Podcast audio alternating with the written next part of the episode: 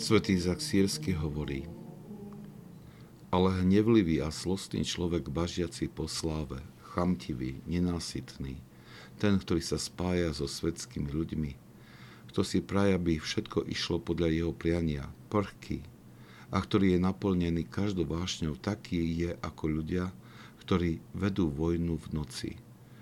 Tápajú v temnote, pretože sú mimo ríše života a svetla, pretože táto ríša je daná zbožným, pokorným a tým, ktorí očistili svoje srdcia.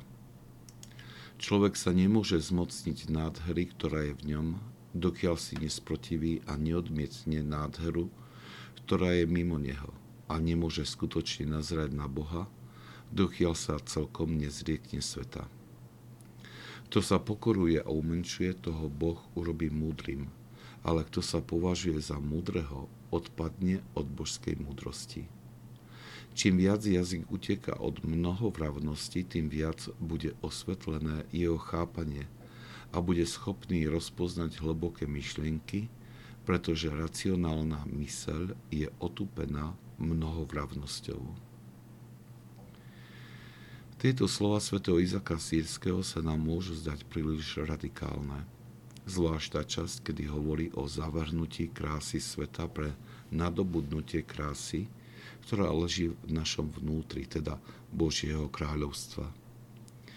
Svetý Izák je však v úplne zhode s učením Ježiša Krista, ktorý nás na mnohých miestach nabáda k zrieknutiu sa mnohých vecí a odlúčeniu sa od sveta. Toto nabadanie musíme chápať vo svetle pravdy o porušenej ľudskej prirodzenosti, ktorá inklinuje k hriechu. Preto i dokonca Bohom stvorené nádherné veci sveta môžu sa stať pre človeka namiesto impulzu pre kontemplovanie stvoriteľa, impulzom pre modloslužbu. Svetý Izák sírsky poukazuje na veľký dar rečí – ak je tento dar zneužitý pre mnohovravnosť a prázdne táranie, tak otupuje mysel a robí ju neschopnou spoznať Božie tajomstva. Svedectvo svetých hovorí jednoznačne.